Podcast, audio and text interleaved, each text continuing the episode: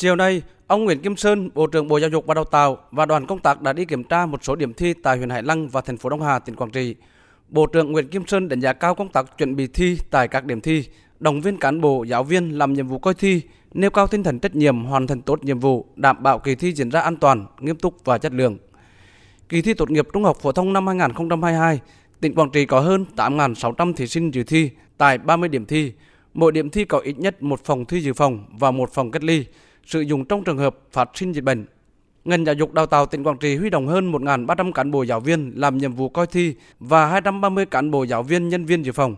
Bà Lê Thị Hương, Giám đốc Sở Giáo dục và Đào tạo tỉnh Quảng Trị cho biết, trước khi bước vào kỳ thi, ngành đã chỉ đạo các trường học, đặc biệt là các trường ở vùng miền núi khó khăn tổ chức bồi dưỡng, ôn tập kiến thức cho học sinh cuối cấp.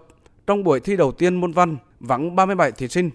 Một trường hợp thí sinh khi sắp kết thúc môn thi buổi sáng thì bị ốm phải đưa vào bệnh viện để điều trị. Hiện đã bình phục và có thể tham gia các môn thi tiếp theo. Tại buổi làm việc với lãnh đạo tỉnh Quảng Trị, Bộ trưởng Bộ Giáo dục và Đào tạo Nguyễn Kim Sơn đánh giá cao công tác chuẩn bị và tổ chức kỳ thi tốt nghiệp phổ thông năm nay của địa phương. Qua ngày thi đầu tiên, số học sinh dự thi đạt tỷ lệ cao, không xảy ra sự cố nào.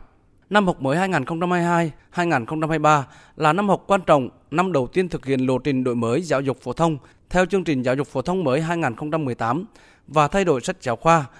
Đây cũng là năm học đầu tiên triển khai cho học sinh học các tổ hợp môn theo chương trình mới.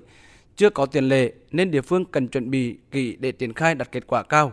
Ông Nguyễn Kim Sơn, Bộ trưởng Bộ Giáo dục và Đào tạo yêu cầu ngành giáo dục, ban giám hiệu các trường học không được ép hoặc gợi ý phụ huynh học sinh mua các loại sách tham khảo. Thì Bộ đã có một cái chỉ thị ờ, lưu ý là toàn bộ hệ thống quản lý của các trường, giáo viên không được có bất kỳ những cái hình thức nào.